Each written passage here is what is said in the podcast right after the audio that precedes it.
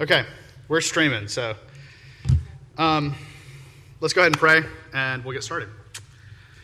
Father, thank you for this day um, and this cold and, and, wet day that you've given us to um, come together and to study your word, particularly tonight to, to think about how we can honor you uh, through our worship. Would you uh, teach us to know your ways and to um, follow your ways as we worship, and uh, would you renew our hearts uh, as we uh, come to worship each and every Lord's Day to, to worship you. Uh, would you use this time to enrich our experiences on Sunday? We ask all these things in Jesus' name. Amen. So, um, you'll remember last week we started talking about worship.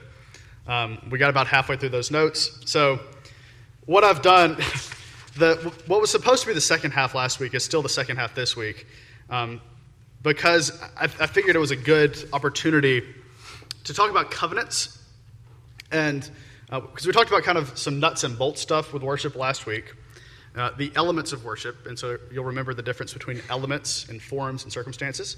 Elements are the things we do, forms are the way that we do those things, and circumstances are the kind of ancillary um, pieces of that. And so tonight we're going to be looking mostly at form. So we've, we've kind of looked at elements, and those are kind of individual little things that we do. So, you know, we pray, we read scripture, we sing. But the next question we have to ask is how do all those things fit together? So if we've, if we've got all these things we need to be doing, um, is there a biblical order for those? Is there a biblical way to do that? Does the Bible give us guidance on how to order those things? Um, my short answer is yes. Now, I don't think that um, this is as clear as the elements of worship. And I'm not saying that um, if you don't do it exactly this way, that you're sinning or that you're doing something unfaithful. But I do think that this is the best way to do things, and um, I, I prefer to do things this way for a variety of reasons. And we'll look at several orders of worship throughout the Bible and look at covenants and kind of see how this, all this fits together and how that relates to um, worship in our day and age. But the first place we want to start um, is talking about what a covenant is. So, Reformed theology is covenant theology. Reformed theology is covenant theology. Um, covenant theology is a hermeneutical system. So, another one is the other most common one in um, American evangelicalism is dispensationalism, and we are not dispensationalists, we are covenant theologians. But the, the basic premise is this God interacts with his people through covenants, um, and we'll define that in a minute.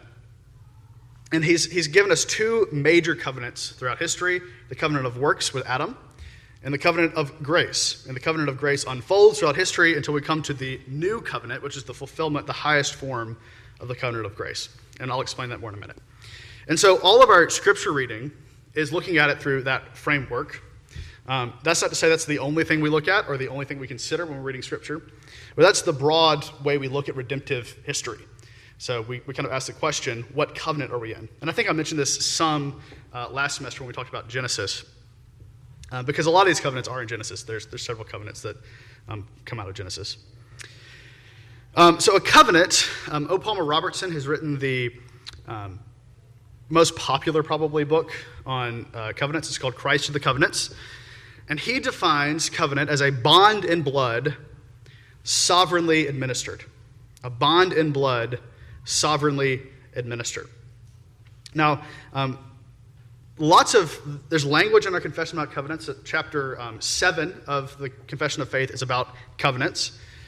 But really, in the last hundred years, and I'm not saying that all that stuff is wrong. In fact, I agree with it. But in the past hundred years, we've actually made lots of advances in, in, some ancient Near Eastern studies and kind of seeing what the culture was like um, in the Old Testament, what the culture was like around um, the establishment of the people of Israel, and so that, and that kind of enriches our reading of Genesis, Exodus, um, and the rest of the Old Testament, particularly those two books. Um, so the New Testament word that we see for covenant is diatheke. Uh, so Hebrews 9, that word appears about 10 times. Um, the Old Testament word is berith, and so that's related to the word to cut. And so that's where you see um, the, the blood language. There's cutting involved in a covenant which, by the way, you know, we don't really see much blood in the new covenant, but we do have the blood of Christ. That's, the, that's part of what Hebrews 9 is saying, that that's the blood in the new covenant. Um, covenants include parties. So when when you establish a covenant, you have a um, two parties agreeing together to come into a familial relationship. So when God creates Adam, and there's a covenant there, they're coming into a familial re- relationship together. Um, we can also think of marriage. Marriage is a covenant, and what happens when you get married? You create a family, right? So you're coming into a familial bond together. And so um, there has to be at least two parties, and then there are stipulations and laws associated with that. So again, if we think about a marriage uh, covenant, you have a man and a woman, they come together and they make vows to each other. And so these vows kind of establish the stipulations and the law. And then we have signs and seals of covenant. So one example in a marriage would be a wedding ring is a sign of the covenant of marriage. Um, and that's what we, would, we could also call these sacraments, and we'll talk about sacramentology in way more detail in the coming weeks. But this is what makes a covenant. You have two parties coming into an agreement together, making vows to each other, making stipulations together, and then signing and sealing that covenant. So this is how God interacts with his people is through covenants.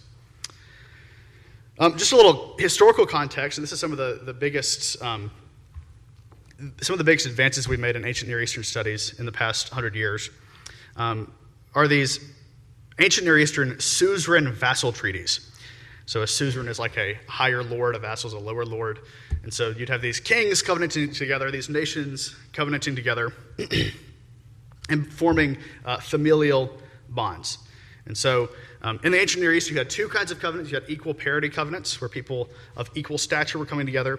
But you also had these suzerain vassal covenants. And all of our biblical covenants between man and God are suzerain vassal. Why? Because God is high and above all things.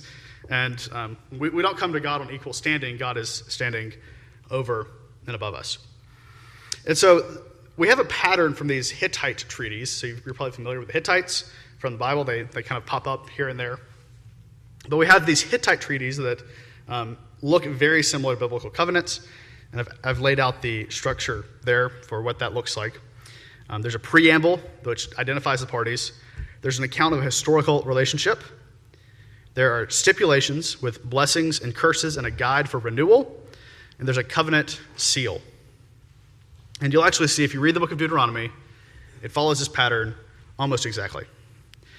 And so um, we're going to look in terms of these covenants, in terms of, we're going to look at these covenants, covenants in terms of these parts and pieces, uh, the parties, the stipulations, and the signs and seals. Um, but no, this, this isn't something that um, is foreign to the people of Israel when, when God is doing this. It's not something that's new, although I would say that God invented it. It's not like, um, it's not like God was stealing something from the Hittites to cobble together a way to do um, redemption, but um, it's, an, it's interesting to see how this plays out. This isn't just something that's unique to Christianity um, or Judaism, for that matter, Israel. It's something that is that was played out in um, their culture, and also it's played out today when we talk about marriage and, and adoption is another kind of covenant that we that we have. So that's a very broad overview um, of covenants in general. Now we're going to kind of dive down and look at the two covenants that God makes with man. So the first is the covenant of works, sometimes called the covenant of life, which is, a, you know, people debate about that terminology. But this is the covenant that God made with Adam. And so if we flip over to Genesis 1, uh, we're going to read a little bit about that. And we'll actually, or Genesis 2, excuse me. We'll actually return to Genesis 2 when we talk about biblical orders of worship because I would say that there's, there's one in here. So, starting at Genesis 2, verse 15. The Lord God took the man and put him in the Garden of Eden to work it and to keep it. And the Lord God commanded the man, saying, You may surely eat of every tree in the garden, but of the tree of the knowledge of good and evil you shall not eat. For in the day that you eat of it, you shall surely die. Then the Lord God said, It is not good that man should be alone. I will make, it, I will make him a helper fit for him. Now, out of the ground, the Lord God had formed every beast of the field and every bird of the heavens and brought them to the man to see what he would call them. And whatever the man called every living thing, every living creature, that was its name. The man gave names to all livestock, to the birds of the heavens, and to every beast of the field. But for Adam, there was not found a helper, a helper fit for him. So the Lord God caused a deep sleep to fall upon the man. And while he slept, he took one of his ribs and closed up its place with flesh. And the rib that, God, that the Lord God had taken from the man, he made into a woman and brought her to the man. Then the man said, This at last is bone of my bones and flesh of my flesh, and she shall be called woman, because she was taken out of man. Therefore, a man shall leave his father and his mother and hold fast to his wife, and they shall become one flesh. So, verse 25 really goes with chapter 3, but that's a different discussion. But you'll, you'll see that um, we have all these elements of a covenant. So, you have the Lord God, and you have Adam. And so, God takes Adam, forms him out of the dust of the ground, and then he gives him stipulations. He says, Work and keep the garden. Don't eat, uh, you can surely eat of every tree, but don't eat of the tree of the knowledge of good and evil. Um, he also establishes a, a, Sabbath principle that we see in Genesis 1, where he works for six days and rests for the seventh. He establishes marriage. He, he put, brings together the man and the woman. And he establishes work. Adam is called to work and to keep the garden. So we have some specific stipulations that are dealing just with Adam's situation, but also some general stipulations that still even apply to us today.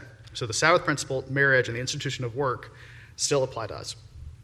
It's no accident that, you know, it's not like the whole world is Christian or the whole world is um, Jewish, right? But it's no accident that everybody in the world uses a seven day week, right? So um, God covenants at, with Adam. He establishes these stipulations. He promises blessings and curses that go with these. So um, the blessing that goes with it is that they'll eventually be able to eat of the tree of life. Um, that's kind of implied in the text, although it's not totally clear. Um, and they establish, he establishes signs and seals.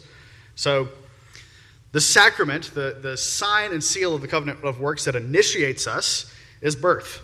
So you're born into the covenant. But then also, Adam and Eve are supposed to be able to eat from the tree of life. They're supposed to be able to eat from the, the tree of life when that gives them continual renewal, continual life. And so you have a, a sacrament, a sign of initiation, and a sacrament are a sign of renewal.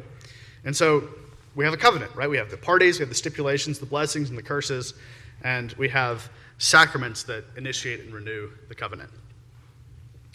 Now, obviously, Adam fell. We've, we've probably all read Genesis 3. So Adam fell, um, Adam sinned, and so now we are barred from the tree of life. We're all born under the covenant of works, but none of us is able to access the, the tree of life um, because it's locked up in the garden, and you know that the flood destroyed all that. Um, and so we have, we have no access to eternal life like Adam and Eve had. So God, because He's gracious, established with us a new covenant. And if you jump over to Genesis 3, verse uh, 15, God says, I will put enmity between you, the serpent, and the woman, between your offspring and her offspring. And he shall bruise your head, and you shall bruise his heel. And so Adam falls, and then immediately God makes a promise that he'll redeem his people, that the serpent is going to be crushed by the seed of the woman. And so this is um, implied the establishment of the covenant of grace. This gets unfolded as we go forward throughout redemptive history. But this is the beginning of God's promise to redeem his people. So the covenant of grace is promised in Genesis 3:15. But then we, we move forward to Noah. God redeems Noah from the flood. Uh, we move forward to Abraham, and God calls a people to himself. He makes a people, a nation out of Abraham. Then we move forward to the Mosaic covenant. We'll look at this later too. Um, and so, this, this unfolding of the covenant of grace, this unfolding of the plan of redemption over time happens throughout the Old Testament. And it's all starting in Genesis 3:15. So, this covenant of grace finds its final fulfillment in the new covenant. And Jesus establishes this officially at the institution of the Lord's Supper. He takes the cup and he says, This is the new covenant in my blood, right? So he's establishing and starting the new covenant there, and it's fully established in his death and resurrection. And so, in this new covenant, in this covenant of grace, the parties are God again, but then we have Christ as our head instead of Adam. And so, It's actually flipped to Romans 5. And Romans 5 kind of uh, unpacks this um, concept. The covenant of grace is replacing and uh, superseding the covenant of works. So if we look at uh, Romans 5, starting in verse 12.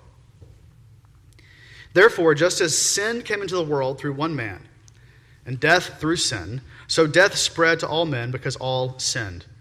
For sin indeed was in the world before the law was given. Yet death reigned, uh, excuse me, before the law was given, and, but sin is not counted where there is no law. Yet death reigned from Adam to Moses, even over those whose sinning was not like the transgression of Adam, who was a type of the one to come. But the free gift is not like the trespass.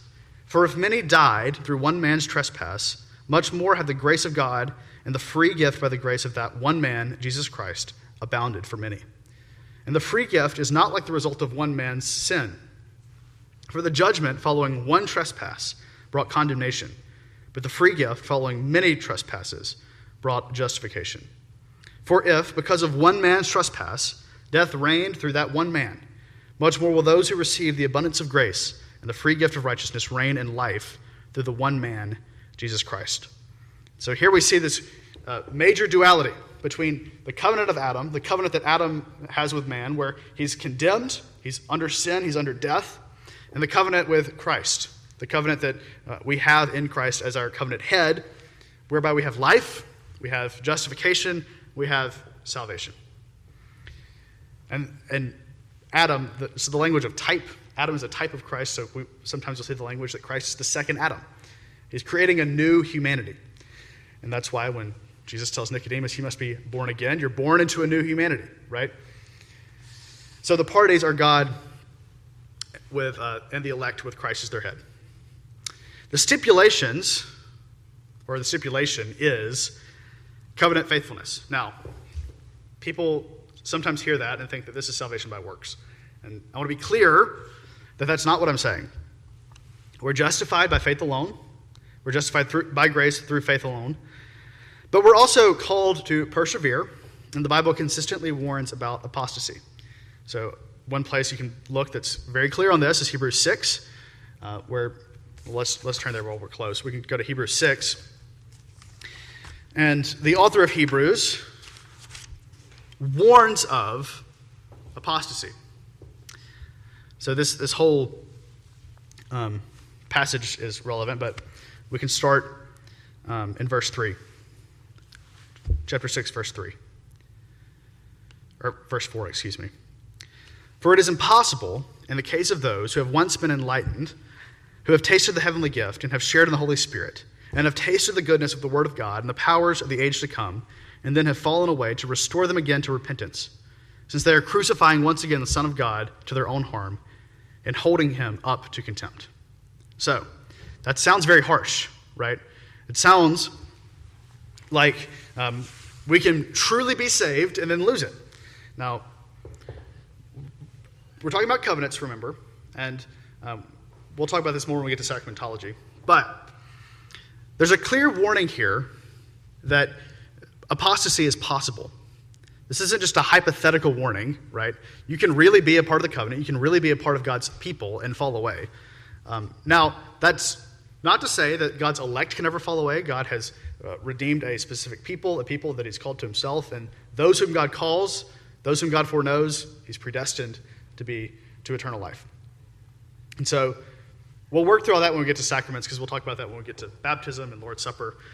Um, but for right now, just know that the Holy Spirit works in us to keep us persevering.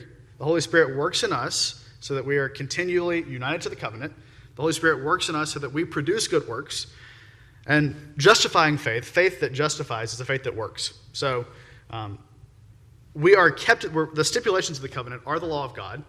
And you can look at um, the Confession of Faith, chapter 19, talks about the law of God still applying to us, the Ten Commandments still apply to us. Um, but we're not doing the works on our own. Does that make sense to everybody? So we're called to do good works. God, God commands good works. Uh, and God commands good works in order that we can persevere with to salvation, but those works don't save us, and those works do not come from us. Right? Those works are the power of the Holy Spirit working in us by grace. Does everybody follow that? So, um, now that does not, again, we, we kind of want to avoid two ditches. On, on the one hand, um, we don't want to say that um, works are not necessary, that we can just, you know, have faith and that that's enough independent of works, because what does James say? Faith without works is dead.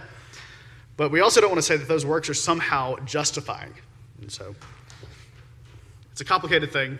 We'll talk about it more when we get to sacraments, but um, covenant faithfulness is how is the stipulation of the covenant of grace.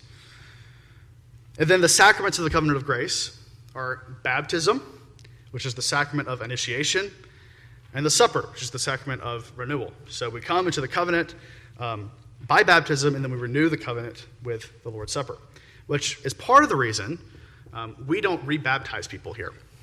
So um, if you fall away from the covenant, then the way back into the covenant is not through another baptism. The way back into the covenant is by coming and receiving the Lord's Supper. That's the, the sacrament of renewal. And so these are the two sacraments in the covenant of grace. Now, all of this covenant language, all this covenant talk, is a precursor to worship. And what I'm going to contend is that worship is covenant renewal, particularly Lord's Day worship when we come to worship on Sunday. So, you know, it's perfectly fine. You can worship other places. You can worship at home. You can worship um, at a prayer meeting. But God specifically sets apart Sunday morning or Sunday as a time where we come together and renew the covenant with God. And if you remember, if you flip back um, to the Suzerain Vassal Treaties here under 1.1, you can see that under the stipulations, there is actually a guide um, in, in general with these Hittite treaties for regular renewal of the covenant. So there's a guide in general for, um, for these covenants to be renewed. And so God actually gives us that, and He gives us the Sabbath for this purpose. So I've printed Exodus 31, 16, and 17 here, um, talking about the Sabbath. So God says, Therefore, the people of Israel shall keep the Sabbath, observing the Sabbath throughout their generations as a covenant forever.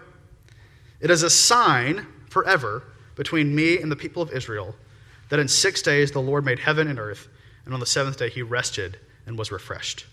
Now, we don't believe that, well, we, we believe in the enduring character of the moral law. So we believe that the Ten Commandments still apply to us today, all Ten Commandments. Now, there's different kind of flavors of this. Um, most Baptists that I've run across believe that only nine commandments, there are people that have thought about this, um, believe that only nine commandments apply because they would say that the Sabbath command is not repeated in the New Testament, but the other nine commands are. Um, but confessionally, our, our confession of faith says, no, because we're all in one covenant of grace, the law applies continually. Now, parts of the law, for example, the ceremonial law, are abrogated because Christ fulfills those things.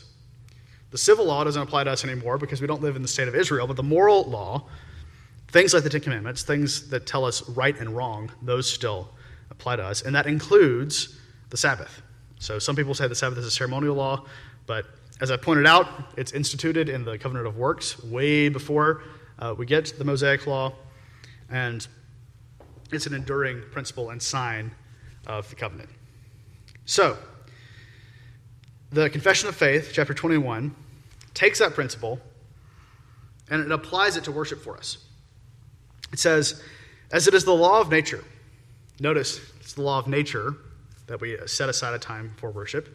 It, it, it, as it is the law of nature, that in general, a due proportion of time be set apart for the worship of God, so in his word, by a positive, moral, and perpetual commandment, binding all men in all ages, he hath particularly appointed one day in seven for a Sabbath to be kept holy unto him. So the, the confession of faith appeals both to nature, that there's something built into the world that demands a Sabbath, but also to the positive moral law, the thing that God commands, that we're to keep the Sabbath. Then it says, which from the beginning of the world to the resurrection of Christ was the last day of the week, and from the resurrection of Christ was changed to the first day of the week, which in Scripture is called the Lord's Day. and is to be continued to the end of the world as a Christian Sabbath. So we'll talk more about that in just a second when we get to some of these scriptures. But what we call the Lord's Day now, Sunday, we call it the Lord's Day because of this verse from Revelation, but um, is the new Sabbath. And so the Sabbath up till, up till Christ was the seventh day, and then after the resurrection, it becomes the first day. This Sabbath is then kept holy unto God, wherein men, after a due preparing of their hearts and ordering of their common affairs beforehand, do not only observe a holy rest all the day from their own works, words, and thoughts about their worldly employments and recreations, but also are taken up the whole time in the public and private exercises of his worship and in the duties of necessity and mercy. And I'm not going to unpack that necessarily. Um, and people quibble about the recreations, whether that's okay. Um, and I'll tell you, the, the, more I think about this, the less I would take an exception to this. Um, what, what they're intending by recreations is worldly recreations. So, you know, you can go play catch with your kids in the front yard, and that's, you know, that's not a violation of uh, the Sabbath law. Um, but it, it might be, you know, NFL football might be, right? And I'm not to I'm not gonna unpack that right now. But, um, so we have this, this, the Sabbath is the principle. This is the sign of, one of the signs of the covenant. Um, so we're to look at these four scriptures really quick before we go into biblical orders of worship. Um, starting in Deuteronomy chapter 5. Now, Deuteronomy chapter 5 is a restatement of the Ten Commandments. So, um, we talked about this last semester, but the Ten Commandments happen twice. They happen in Exodus 20, and they happen again in Deuteronomy 5. And it's particularly interesting with respect to the fourth commandment, the Sabbath commandment, because the reason given for the fourth commandment is different in Deuteronomy than it is in Exodus. The reason for that is because in Exodus, the redemption from Egypt had not yet happened fully. The old generation was still alive and they needed to die because they had sinned. And so Deuteronomy 5 is on the other side of this death of the old generation and rising up of a new generation. And so this is what it says in Deuteronomy chapter 5, verse 12. Observe the Sabbath day to keep it holy as the Lord your God commanded you. Six days you shall labor and do all your work. But the seventh day is a Sabbath to the Lord your God. On it you shall not do any work, you or your son or your daughter, or your male servant or your female servant, or your ox or your donkey, or any of your livestock, or the sojourner who is within your gates, that your male servant and your female servant may rest as well as you. You shall remember that you were a slave in the land of Egypt, and the Lord your God brought you out from there with a mighty hand and an outstretched arm. Therefore, the Lord God commanded you to keep the Sabbath day. So it's very important that this reason is changed. If you look at Exodus 20, the reason given for the Sabbath day is the creation. And so that is an appeal to the natural law, which is what the Confession of Faith is getting at there. There's a law of nature built into the world that we rest on the seventh day. But here, there's a redemptive motivation that God has redeemed us from our oppressors. Now, for us, our oppressors we're, we're not, no, no, longer dealing with uh, the elementary principles of the world. Uh, no, no longer dealing with, with the things of the world. We're dealing with spiritual realities, with powers and principalities, is what Paul says. And so our oppressor is sin, our oppressor is death, and God has redeemed us from that. And so that would be our motivation. And Egypt is a type of that. Egypt is pointing forward to death and sin that we're redeemed from. And so this commandment still applies to us. We're still called to keep it. Now let's flip ahead. Today's Bible drill is not going to be as intense as it was last week, but there is a little bit of it. So flip ahead to Acts 20.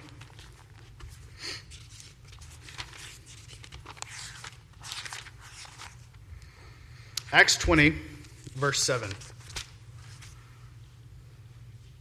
And we mentioned this a little bit last week. This is about Eutychus. On the first day of the week, when we were gathered together to break bread. So uh, this is kind of a rehash of something I said last week. The implication here, when he says on the first day of the week, when we were gathered together to break bread, um, the implication is that this is a normal habit, that this is something they do continually. Um, it, I think, I forget what, what, illustration I used last week, but um, it, it, would like me being saying on, on it would like it would be like me saying on Sunday when we go to church, right? This is something we do a regular pattern, and so they're drawing from that, and so we see in the book of Acts, with the early church, while the apostles are still alive, they've established this pattern of first day, Sunday worship. We can also look at 1 Corinthians uh, 16, which we looked at a little bit last week.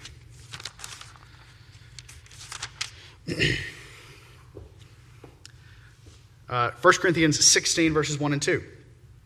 Now, concerning the collection for the saints, so this is the offering. As I directed, to, as I directed the churches of Galatia, so you also are to do. On the first day of every week, each of you is to put something aside and store it up, as he may prosper, so that there will be no collecting when I come. And so, again, the implication is that they're actually gathering together on the first day of the week. And so the first day of the week is when they take up the offering, which, you know, there's no, nothing wrong with you know, bringing your check on Monday for your offering or whatever. But um, there's, there's a clear implication here that what they're doing is they're gathering together, they're bringing together the offering for Paul and for those who need it. And then, if you've ever noticed, we can flip to Revelation 1 next. You've ever noticed something quirky about Presbyterians?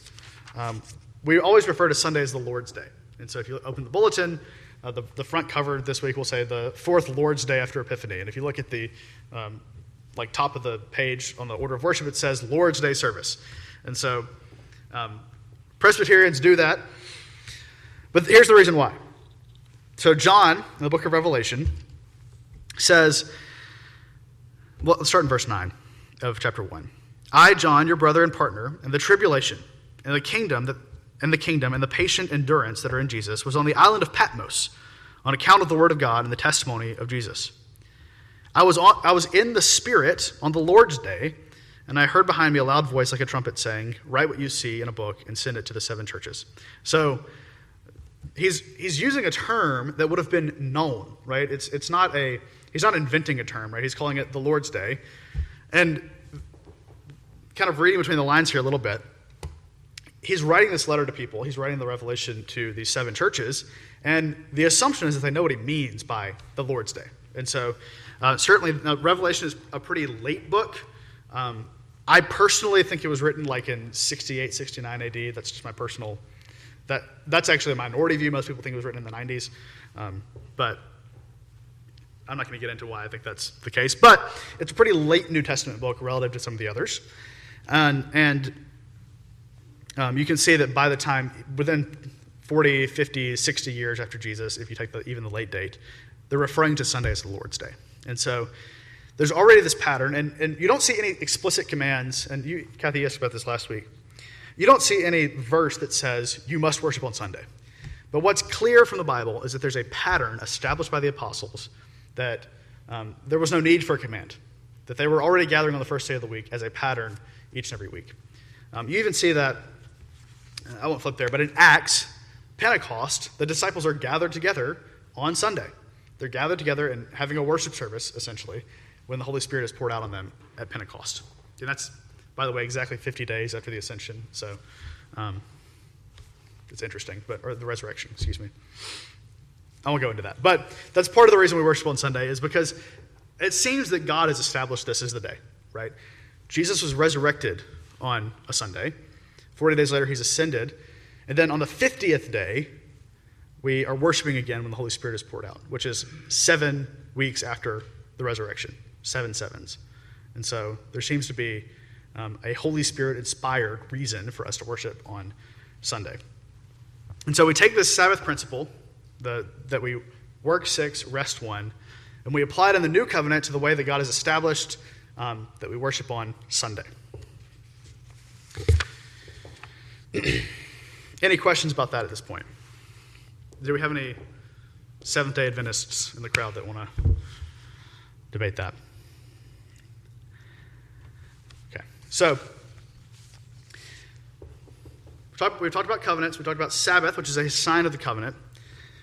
And, and God sets up in Exodus 31 the, this fact that we're going to come on the Sabbath day, and that's, that's a covenant renewal day. That's kind of what Exodus 31 16 is getting at.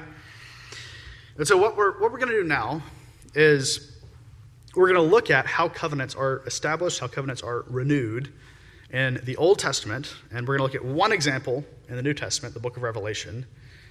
And what I'm arguing for is that this pattern of worship is the pattern of worship that we should try to mold ourselves after. Because, again, we live between Leviticus and Revelation, and we want to be in this, this line, this historical line of Israel all the way to the, the church of God in the future, the, the triumphant church. And if we want to be in line with the people of God throughout history, we want to be in line with um, the way that they have worshiped and the way that God has commanded them to worship. And so we're going to look at five different orders of worship. The first one is Adam's order of worship in Genesis. Then we'll look at the establishment of the Mosaic covenant in Exodus. We'll look at the ordination of the priests in Leviticus, and then we'll look at the building and uh, the uh, dedication of the temple in Second Chronicles. But you'll notice, uh, we'll also look at Revelation at the, as the last one. Um, what were the other four? With the exclusion of Revelation, there's always a fall after these big, you know, covenant ceremonies where um, God establishes a pattern of worship. So, after the worship service in Genesis 2, Adam falls, and then Cain immediately falls after that. After God establishes the covenant in Exodus, the next thing that happens is the golden calf incident. After the priests were ordained in Leviticus, the next thing that happens is that Nadab and Abihu bring strange fire before God. So they're doing some sort of offering wrong. And then in Second Chronicles, after the establishment of the temple, uh, Jeroboam, who's the king of the northern tribes of Israel, apostatizes and he, he overthrows the worship of God um, for a variety of reasons and builds these um, Baals, these calf gods, to worship at Dan and um, Bethel.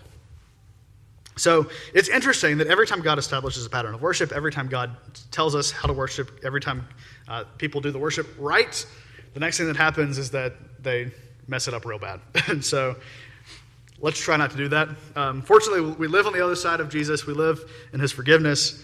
Um, but it's important to, to note that continual fall that uh, people are tempted to. We're tempted to idolatry, we're tempted um, to um, do this wrong. So let's start by going to Genesis 2. Now, you'll notice I've got an order here, and um, if you've, I don't know if you've noticed this on the bulletin, so I put these headings in here on the bulletin every week. Um, because, first of all, it's easy to remember, the, the five C's. But call, cleansing, consecration, communion, and commission. And so we're going to look at Adam. His are not in order. So, um, but I would argue that all five elements are there. Um, cleansing is an interesting one. We'll talk about that. But you actually see this pattern kind of fully fleshed out beginning with Moses. That there's this pattern of covenant renewal um, throughout the Old Testament. So let's start by looking at Adam. We've already read it, so I won't read it again, but we start off with a call. Now, Adam is called out of the dust, right? God uh, speaks the world into existence, and then God breathes into Adam and, and makes, makes him a living being, a living man. And so God calls him, and then he gives him these stipulations. And so this is what we would generally call consecration, right? That, that he's, the stipulations and law of the covenant is God uh, consecrating his people and making them um, his. We also see in verse 16 that God gives him food to eat. And so this covenant that God is making with Adam is sealed by a meal. And the, the highest picture of this meal is the tree of life that is in the center of the garden. Um, and then he fulfills his commission to keep and to guard. And you see that in verses 18 through 24. Um, now it's interesting, there's, there's actually a cleansing, which you wouldn't think that there would be a cleansing before sin entered the world. But um, you'll notice that in verse 18, God says, It is not good that man should be alone. So there's something before the fall that is not good, and it needs to be rectified. Now, this is not sin. It's not, it's not Adam's sin. It's not God's um, deficiency that caused this. He's, he's showing us something here. But there's a cleansing, right? Adam has we have to be careful how we do this, but Adam has a little death, right? Where he, he goes to a deep sleep. And then he's resurrected and he has a wife, right? And so I'm not saying that he died. I'm not saying that there's death before the fall. But there's a prefigurement of that, that God redeems us by bringing us down and bringing us back up. And so there's a cleansing of the creation. There's something deficient in creation that God is rectifying by the creation of Eve. And so you see these five elements here. Now, again, those are out of order. It's, you know, we're not getting, there's a lot going on in Genesis 1 through 3. And um, so it, Genesis 2 is not a manual on how to do worship, but you see all those elements there. Something more clear, though, is going to be when we get to Moses' order of worship. So flip ahead to Exodus 19.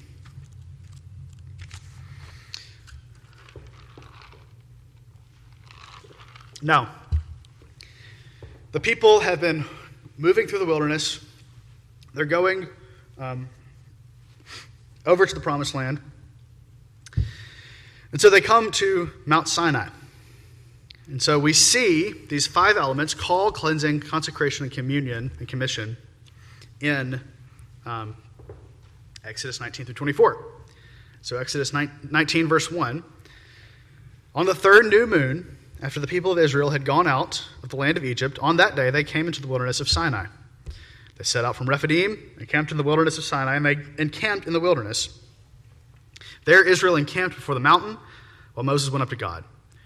The Lord called out to him out of the mountain, saying, Thus you shall say to the house of Jacob, and tell the people of Israel, You yourselves have seen what I did to the Egyptians, and how I bore you on eagle's wings, and brought you to myself. Now therefore, if you will indeed obey my voice, and keep my covenant, you shall be my treasured possession among all peoples. For all the earth is mine, and you shall be to me a kingdom of priests and a holy nation. These are the words that you shall speak to the people of Israel. So the first thing God does is he lays claim to Israel. He says, Israel, you're going to be my treasured possession. And he calls them to himself uh, through, through Moses. He's saying, Gather around and hear what I have to say. Now, jumping ahead to verse 10.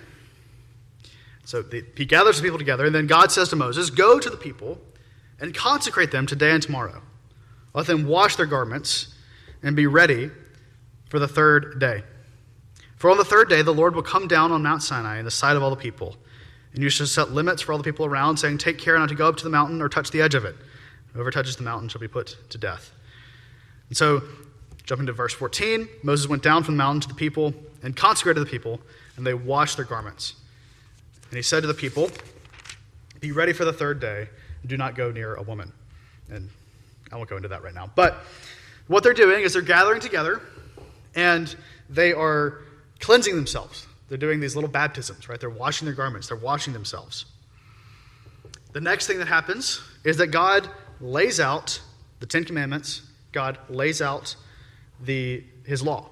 And so we have the Ten Commandments in Exodus 20, and then 21 through 24, so this is several chapters, or 21 through 24:10. Um, this is called the Book of the Covenant. And so God is laying out the stipulations for the covenant. He's laying out his law. So this would be somewhat analogous to what happens when we read scripture, when we hear a sermon, right? That God, through those things, is laying out his law, laying out his stipulations before us, and calling us to live in a certain way and to do certain things. So the next thing that happens um, now, all the people, there's, there's a whole ceremony that goes on from uh, chapter 24, verses 3 through 10. The people are sprinkled with blood, and this is the final consecration. And then, verse 9 Then Moses and Aaron, Nadab and Abihu, and 70 of the elders of Israel went up, and they saw the God of Israel. And there was under his feet, as it were, a pavement of sapphire stone, like the very heaven for clearness. And he did not lay his hand on the chief men of the people of Israel. They beheld God and ate and drank. So God calls people together, they wash themselves, He gives them the book of the covenant, He gives them the law. Then the elders, as representatives of the people, are able to eat a meal with God. So this is a seal of God's covenant, a seal, a promise that God is not going to destroy them. Right? It says God did not lay His hand on them, and, and that's a negative thing to have your hand on, be laid on by God in this particular instance. Um, to have God lay His hand on you. But they actually eat with God, and this is a sign of peace. To sit down at somebody's table, uh, you're not going to do that with your enemy or someone that you, you're at strife with, right? It's a, it's a sign that we are coming together in peace and that, that God is claiming them as his own. And then there's a commissioning. Verse 12 The Lord said to Moses, Come up to me on the mountain and wait there, that I may give you the tablets of stone with the law and the commandment, which I have written for their instruction. So Moses rose with his assistant Joshua and went up to the mountain of God, and he said to the elders, Wait here for us to return until, for us until we return to you. And behold, Aaron or Hur with you. Whoever has a dispute, let him go to them. And so they have this big worship service. They're sprinkled with the blood. There's a meal. And then the last thing is that they're given instructions and they're sent out and they're told, go live your lives now. We're going to go do, Moses and um, is going to go, Moses and Joshua are going to go do some business with God, but you guys are sent out into the world or sent out into the, the camp in this instance um, to live your lives. So, we see that order in Exodus 19 through 24. Any questions about that? Anything jumping out there? Okay. So, the next one we're going to look at is Leviticus 8. And um, I talked about this a little bit um, last semester. But Leviticus 8 is the ceremony for the ordination of priests. And so we've talked about the five sacrifices there's the whole burnt offering, there's the sin offering, there's the peace offering, the trespass offering. And we see some of these here. So, um, starting in verse 1 of Leviticus 8, the Lord spoke to Moses, saying, Take Aaron and his sons with him, and the garments and the anointing oil, and the bowl of the sin offering, and the two rams and the basket of unleavened bread, and assemble all the congregation at the tent of meeting. So Moses goes and does that.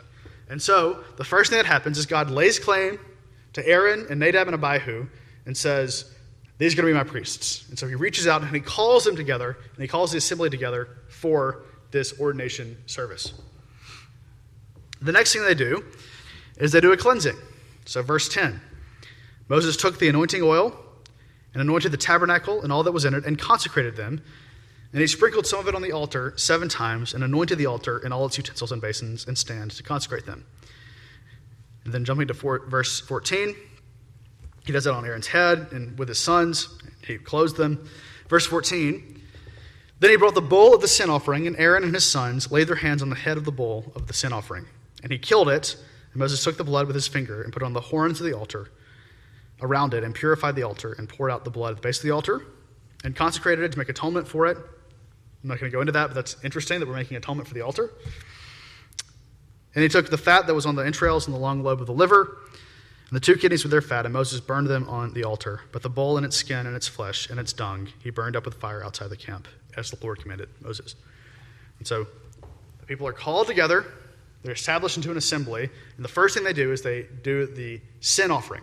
They atone for their sin. They take the, the blood of the bulls, they take the meat of the bulls, they burn it on the on the uh, altar, and the nasty stuff, the entrails, the legs, the stuff that doesn't go on the altar, goes outside the camp to be burned. So there's a call and there's a cleansing. Next, verse 18 Then he, Moses, presented the ram of the burnt offering. And you'll remember the burnt offering is the ascension offering. So the burnt offering, the whole animal is burnt up.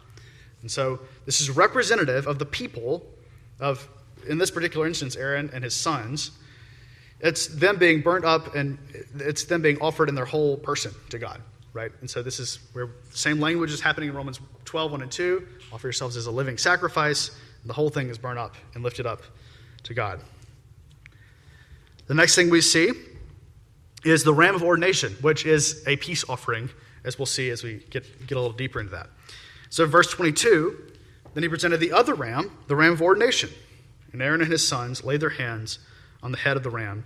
And he killed it, and he took some of the blood and put it on the lobe of Aaron's right ear, on the thumb of his right hand, and on the big toe of his right foot. He did the same with Aaron's sons. he took the, the fat and the fat tail and all that was on the entrails. Um, sorry, I'm, I'm, skimming a little bit. So he, did a wave offering, he waves it before the Lord, and then um, they eat together. So Sorry, I'm skimming, skimming. Verse 30 Moses took some of the anointing oil and of the blood that was on the altar and sprinkled on Aaron's garments. Um, and also on his son's garments. And he consecrated Aaron and his garments, and his sons, and his son's garments with him. Verse 31 And Moses said to Aaron and his sons, Boil the flesh at the entrance of the tent of meeting, and there eat it, and the bread that is in the basket of ordination offerings, as I commanded, saying, Aaron and his sons shall eat it. And he goes on. But they're eating this meal. So this big, this offering, there's all sorts of you know machinery going on and, and liturgical stuff happening. But this offering is for them to eat. And so again, this is a seal of the covenant that, that God is making with them as He ordains them.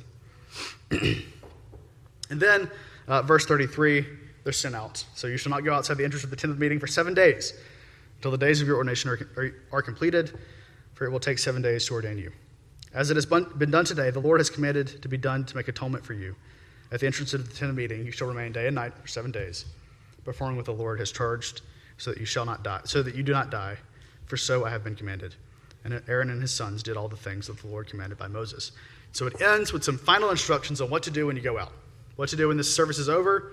You stay, at the, stay inside the tabernacle complex, continue to offer these offerings. And so we have the five pieces there the call, the cleansing, the consecration, the communion, and the, the and the commission.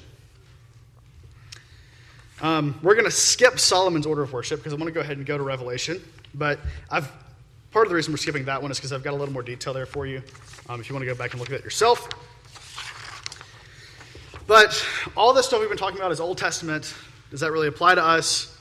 Um, we're going to look at the book of Revelation for um, evidence that this is the worship that God has established. So, Revelation, uh, starting in chapter 4, so um, he's just gone through the, the letters to the seven churches, exhorting them. and then he's entering into the temple in heaven, the heavenly place of worship. So after this, I looked and behold a door, verse, this is chapter 4, standing open in heaven. And the first voice, which I heard, speaking to me like a trumpet, said, Come up here, and I will show you what must take place after this. So he goes up. There are elders sitting there, and they're singing. Uh, the four living creatures are singing, Holy, holy, holy is the Lord God Almighty, who was and is and is to come. And so um, God brings John in, and all the elders and the, the uh, four living creatures are sitting together, and they're praising God and um, he's establishing worship. Next, in chapter 5, they bring out the scroll. Then I saw in the right hand of him who was seated on the throne a scroll written, a scroll written within and on the back, sealed with seven seals. And I saw a mighty angel proclaiming with a loud voice, Who is worthy to open the scroll and to break its seals? And no one in heaven or on earth or under the earth was able to open the scroll or to look into it. And I began to weep loudly because no one was found worthy to open the scroll or to look into it. And one of the elders said to me, Weep no more. Behold, the lion of the tribe of Judah, the root of David, has conquered, so that he can open the scroll and its seven seals. And so there's songs praising God for the lamb who was slain. Because the lamb is slain, he can open the scrolls. And so there's this despair, this, this feeling of uh, loss and weeping, but God redeems and cleanses and purifies, and by the blood of the lamb allows uh, the scroll to be opened. Now, um, chapter 6, at the beginning of chapter 19, the scrolls are opened, the judgments are, are proclaimed on the people of the world, on the people of Israel. and so this is a stipulation, this is law, this is judgment, this is proclamation of God. And then we get to uh, chapter 19, starting in, um, well, verse 5 Praise our God, all you his servants, you who fear him, small and great. And then verse 6 begins the, the um, description of the marriage supper of the Lamb, right? And so, after all these judgments, after all this purification, after God's people are brought to Him, there's a marriage supper that seals the covenant there. and then finally, starting in chapter 20, we have this new kingdom, the defeat of Satan, all these things that are happening, again, outside of the worship service. And the new heaven and the new earth are reunited, and we're called to live um, in this new heaven and new earth, and their descriptions of that. So, I'm sorry that Revelation thing was fast, but we're running out of time. So, but my point is this the Bible does have an order of worship. And while I don't think that it's a sin not to follow this order of worship, I think that it's advisable to do it because um, we see this same pattern over and over and over again every time we see a covenant renewed, a covenant inaugurated.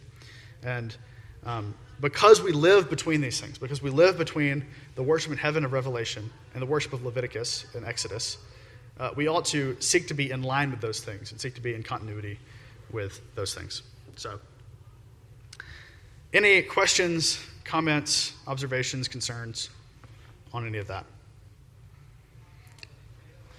Again, sorry I moved fast those that, those last couple of uh, orders, but well, let's pray, and the choir can can come in here.